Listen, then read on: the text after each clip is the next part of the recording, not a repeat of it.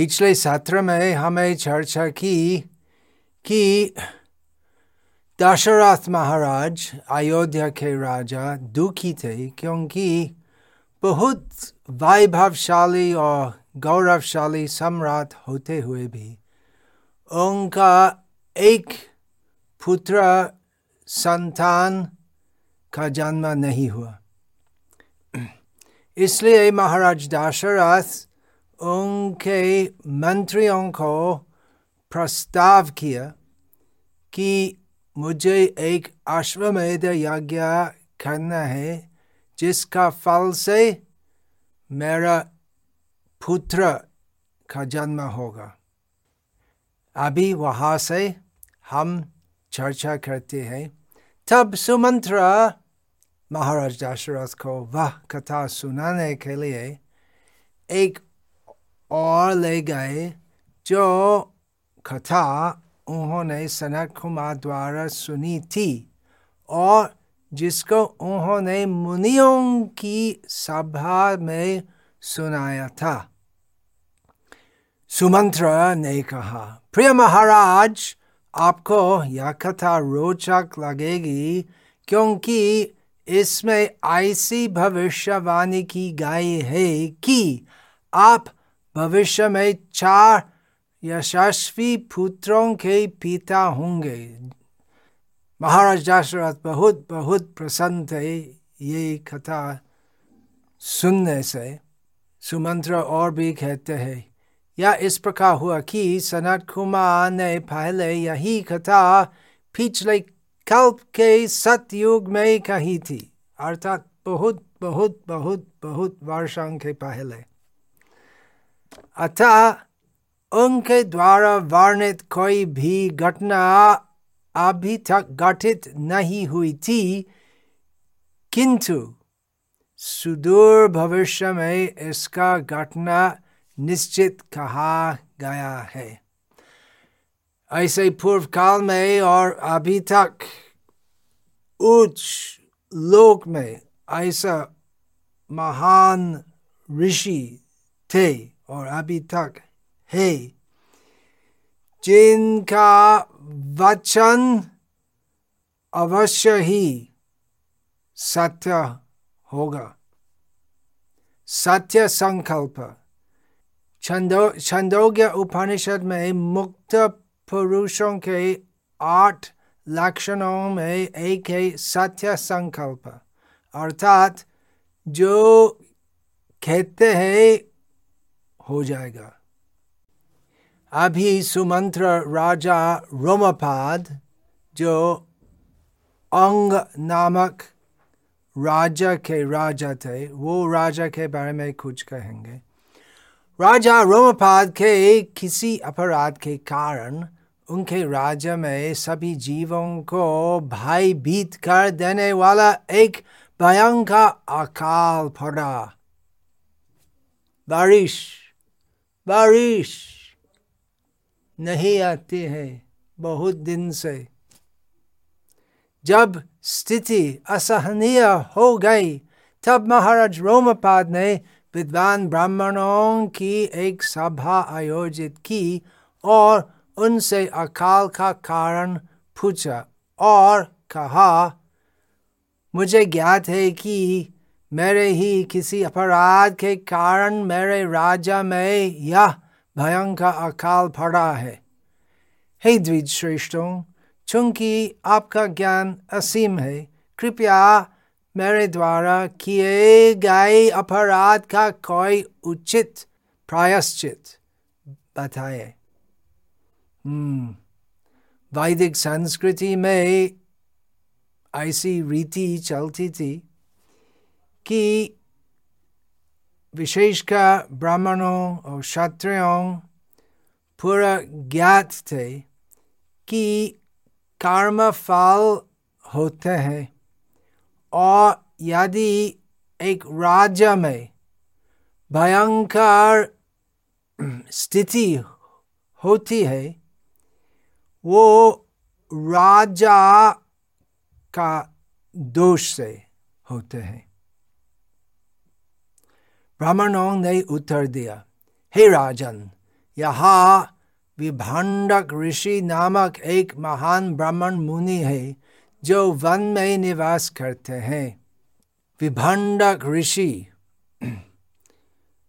विश्व प्रसिद्ध खशप मुनि के पुत्र है और उनके पुत्र का नाम ऋषि श्रृंग है ऋषि श्रृंग नाम यह सूचित करता है कि मुनि ने जब जन्म लिया, तब उसके ललाट पर मृग सदृश सिंह थे।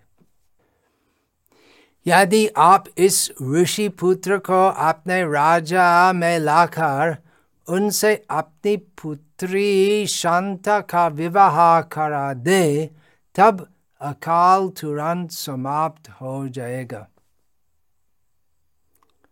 शांता, कौन है?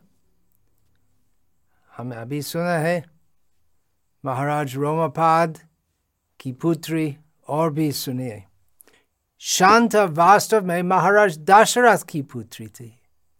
किंतु राजा के निसंतान मित्र रोमापाद को उनके आग्रह करने पर गोद दे गई थी अकाल समाप्त करने का उपाय जानकर राजा अत्यंत प्रसन्न हुए किंतु जब उन्होंने पुरोहितों से ऋषि श्रृंग को आमंत्रित करने का आग्रह किया तब उन्होंने उस प्रस्ताव को अस्वीकार कर दिया बात सुनने से महाराज ऋषि श्रृंग बहुत प्रसन्न थे। अभी उपाय है जिससे अकाल समाप्त हो जाएगा। ऋषि ऋषि श्रृंग को लाना अंगराज्य में और केवल उनका आने से प्रचुर बारिश आ जाएगी।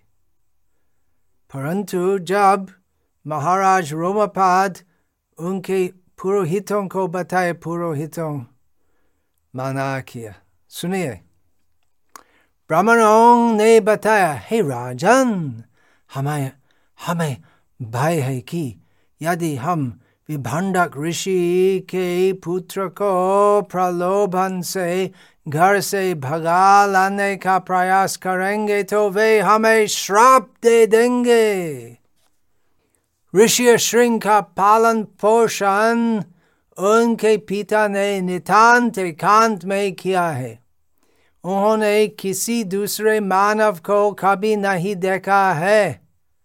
चूँकि ऋषि श्रृंग ने स्त्री जाति के किसी सदस्य को कभी नहीं देखा है, अथवा उनके सानिध्य से पूर्ण रूपेण अनभिज्ञ है।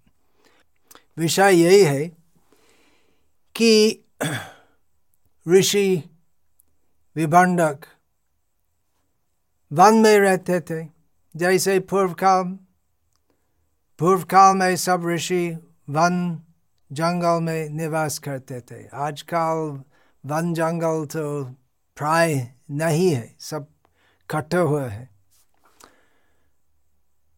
विभंडक ऋषि का उद्देश्य था कि मेरा पुत्र तो कभी भी दूसरा मानव से संबंधित नहीं होगा और विशेषकर किसी स्त्री से नहीं। और इस प्रकार उसका चित शुद्ध रहेगा।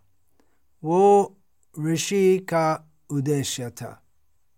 इसलिए महाराज रोमापाद के पुरोहितों की शंका थी कि यदि हम किसी न किसी उपाय से ऋषि श्रृंग को हमारे राजा में लेंगे तो विभंडक विभंडक ऋषि बहुत नाराज़ होंगे और हमको श्राप देंगे।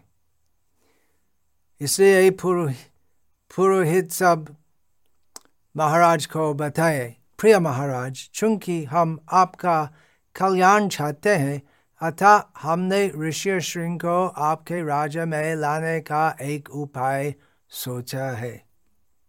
षडयंत्र। अति सुंदर वेश्याओं को उनके पास भेजकर स्त्रियोचित रीति से उन्हें प्रलोभित किया जाए। हमें विश्वास है कि इस प्रकार से आपका उद्देश्य सरलता से पूर्ण हो जाएगा। पुरोहित सब ब्राह्मण है, परंतु उनकी बुद्धि तीक्ष्ण है और जानते थे कैसे वो शुद्ध ब्रह्मचारी ऋषि श्रृंग को लाना है। जानते थे कि वो ब्रह्मचारी ऋषि श्रृंग पूरे जीवन में एक बार भी किसी स्त्री को नहीं देखा। इसलिए उनका चित शुद्ध था, परंतु सब ब्राह्मण जानते थे कि सब का हृदय में कम से कम बीज रूप में स्त्री कामना है, जानते थे। महाराज रोमापाद ने उनकी योजना स्वीकार कर ली। वास्तव में ऐसा नहीं करना चाहिए षडयंत्र ऐसा नहीं करना चाहिए लेकिन स्थिति बहुत खराब थी इसलिए महाराज रोमापाद स्वीकार किया कि किसी न किसी प्रकार से जिससे अकाल समाप्त हो जाएगा मुझे जो भी करना है मुझे करना है महाराज रोमापाद ने उनकी योजना स्वीकार कर ली और फिर युवा एवं अत्यंत सुंदर वैश्याओं को बुलावा भेजा इस प्रकार से राजा द्वारा निर्देशित एवं समुचित परितोषक पाने का आश्वासन प्राप्त करके विषय किसी भी मूल्य पर युवा ऋषि को लेकर आने का निर्णय करके वन की ओर चल दी और भी सुने षडयंत्र और भी गहरा हो रहा है तत्पश्चात वैश्याओं ने विभंडक ऋषि के आश्रम के पास अपना शिविर स्थापित किया और उचित समय अर्थात उन्होंने देखा कि जब विभंडक ऋषि अपना आश्रम से बाहर गए तो उसी समय उचित समय की प्रतीक्षा करने लगी। एक दिन ऋषि श्रृंग अपने घर से भ्रमण करने निकले और विषाओं की शिविर में आ पहुँचे। उन्हें देखते ही युवतियों आनंद पूर्वक उनके पास गई जब उन्होंने उस युवक से उसका परिचय पूछा, तब उसने उत्तर दिया, मैं विभंडक ऋषि का पुत्र हूँ और अपने पिता के आश्रम में तपस्या करता हूँ। आप सब अत्यंत सुंदर है। अभी तक ऋषि श्रृंग का ज्ञान नहीं था कि ये सब स्त्री है, क्योंकि क्या है स्त्री क्या की स्त्री जाति है पुरुष विभिन्न है वो ज्ञान नहीं था बिल्कुल ऋषि श्रृंग इसलिए ये सब युवती देखने से ए, आ, क्या सोचे वो मेरे जैसे ऋषि पुत्र है ऐसे सोचते थे। आप सब अत्यंत सुंदर है।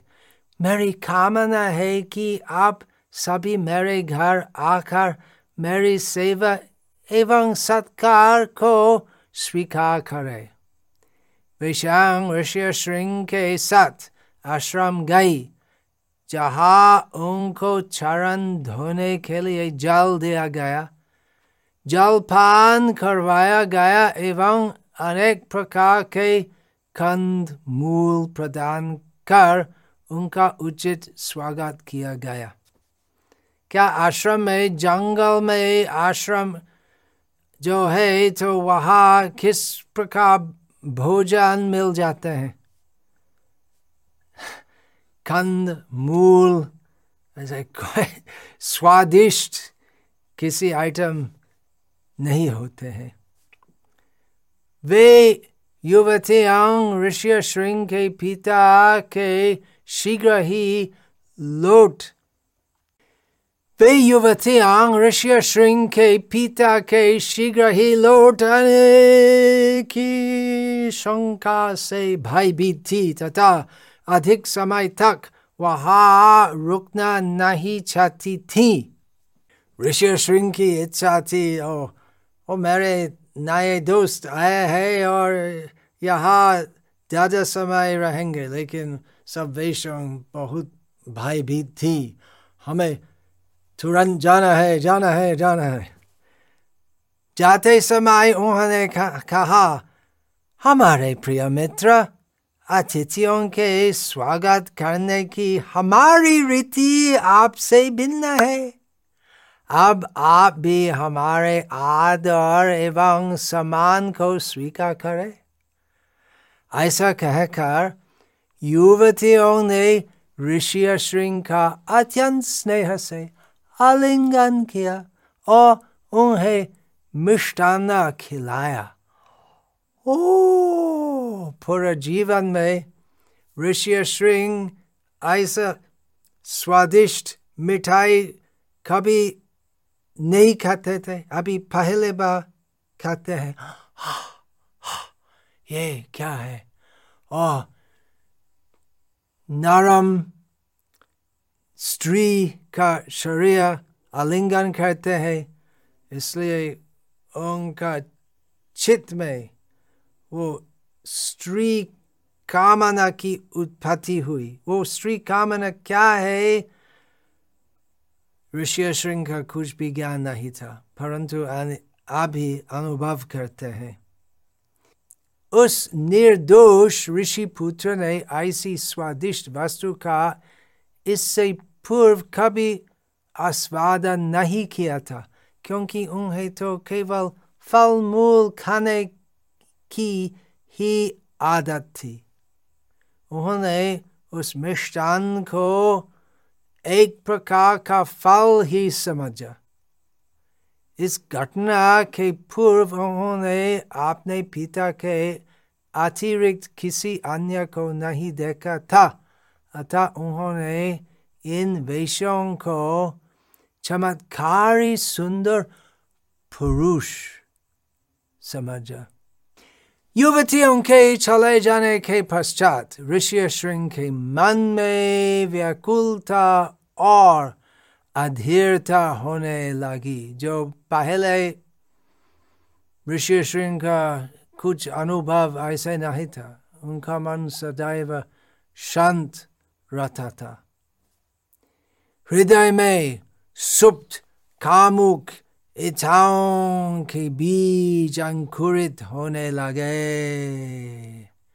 ऋषि श्रृंग सदा सुंदर स्त्रियों के विषय में ही सोचने लगे उनकी उनकी रातों की नींद उड़ गई उनका हृदय एवं मस्तिष्क उन स्त्रियों के मधुर स्वर तथा आलिंगन से व्यग्र हो उठा